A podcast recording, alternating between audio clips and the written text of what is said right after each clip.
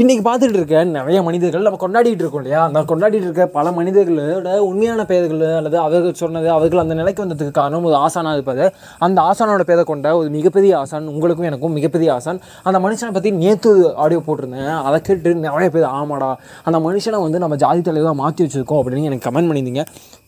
Proud of it ஆனால் எனக்கு ஒரு சின்ன டவுட் என்னன்னா உங்களுக்கும் தெரியுது எனக்கும் தெரியுது நம்ம சுற்றி இருக்க எல்லாருக்குமே தெரியுது ஜாதிக்கான தலைவர் இல்லை அப்படின்னாலும் ஏன் அவர் ஜாதி தலைவர்னு மென்ஷன் பண்ணுறாங்க மிக மிகப்பெரிய கொஸ்டின் ஏன்னா அங்கே ஒரு குறிப்பிட்ட மக்கள் கொண்டாடுறாங்க அப்படிங்கிறதுனால மட்டும் அது ஜாதி தேர்வில் மற்ற மனிதர்கள் யாருமே கொண்டாட மாட்டேங்கிறாங்க அப்படிங்கிறதுனால பிரச்சனை.